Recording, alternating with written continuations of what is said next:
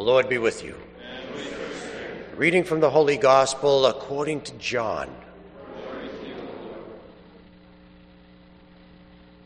Lifting up his eyes to heaven, Jesus prayed, saying, Holy Father, keep them in your name that you have given me, so that they may be one, just as we are one. When I was with them, I protected them in your name that you gave me, and I guarded them, and none of them was lost except the son of destruction, in order that the scripture might be fulfilled. But now I am coming to you. I speak this in the world so that they may share my joy completely. I gave them your word, and the world hated them because they do not belong to the world any more than I belong to the world. I do not ask that you take them out of the world, but that you keep them from the evil one. They do not belong to the world any more than I belong to the world. Consecrate them in the truth. Your word is truth. As you sent me into the world, so I send them into the world. And I consecrate myself for them, so that they also may be consecrated in the truth. The Gospel of the Lord. Praise to you, Lord Jesus Christ.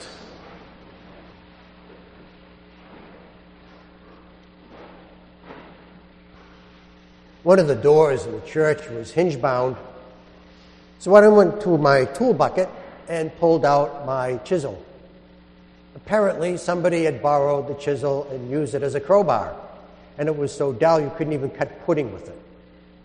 No, I did not throw it out and buy a new one. I called my father. Now, why would I call dad? Well, the reason why is because he has a chisel set that he bought in the 60s and he still uses it. So when I called him, he says, Bring it down, I'll show you how to sharpen it, which is exactly what I thought he would say.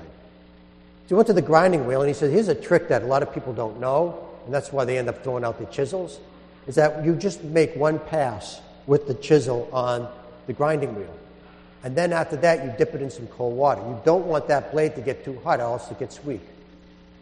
So after many passes over the grinding wheel and many dips in the water, he finished it off by with a sharpening stone, and he got it as sharp as, as a razor.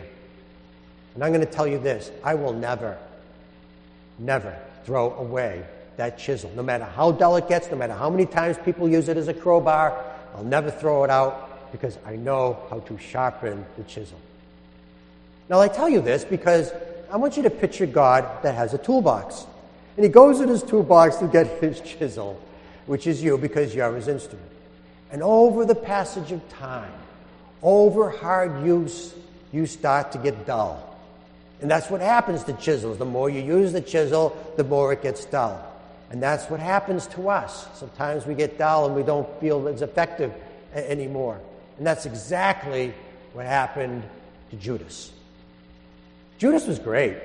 Judas was terrific. That God, Jesus picked him as one of the twelve. And then at one point, he sent the twelve in twos. And then Judas was terrific. He cured the sick, he expelled demons. He preached the gospel to many people. He came back to the Lord after his work, all excited as the others. And then Jesus says, Look at you, you're all tired. Let's go to a, a deserted place and we'll rest. So they go to the deserted place to rest, and guess who shows up for lunch? 5,000 families. So now Judas and the others, they have to feed 5,000 families. And then after that, they have to clean up. They have to pick up little teeny crumbs that fills up 12 wicker baskets. That's pretty tiring, right? But right after that, the Lord sends them out on a boat to go across to the sea. So they get into a boat, and immediately there's a storm. So now they have to row against the wind and the waves all night long to the fourth hour of the watch of the night, which is around three or four in the, in the morning. So by the time Judas gets to Jerusalem, he's tired. And he says, My chisel is dull. I'm not effective anymore. I'm no use anymore. So before he parted ways, he decided, I am going to, I should get a little compensation for the three years that I put in. So he hands Jesus over to the high priest. And he thinks to himself, Jesus is going to be fine. Jesus is going to be just fine. Because the high priests are no match for Jesus. The high priest will never outsmart Jesus. He's going to be fine. And what happened to Judas can happen to any one of us.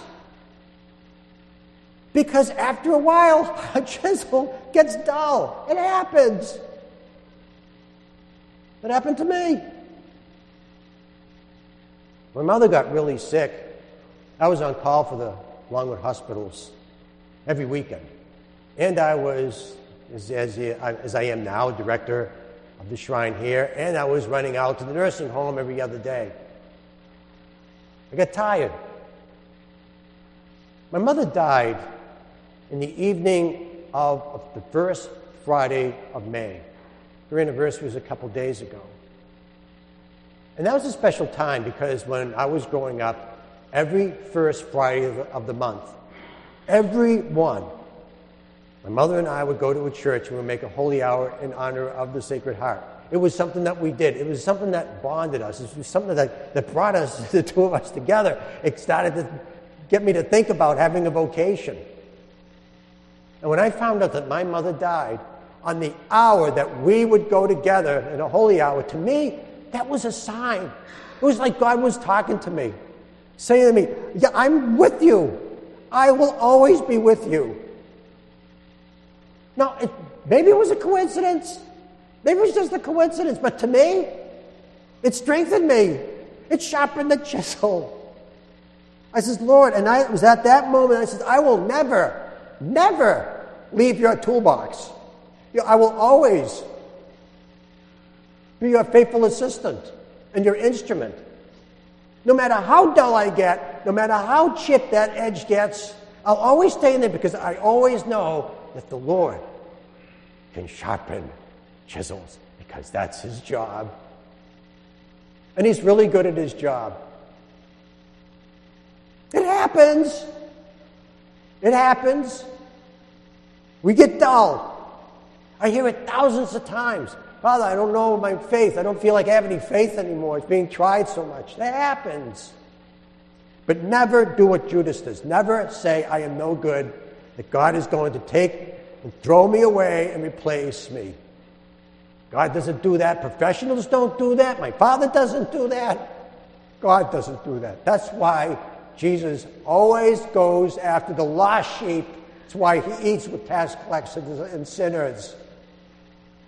Because they're valuable. Every one of them. Because the Lord knows we get dull. We get tired. But He also wants us to know that it's His job, and He does a really good job at sharpening us, keep us encouraged. We'll always, if we remain in the toolbox, we'll always be good and faithful instruments in His hands.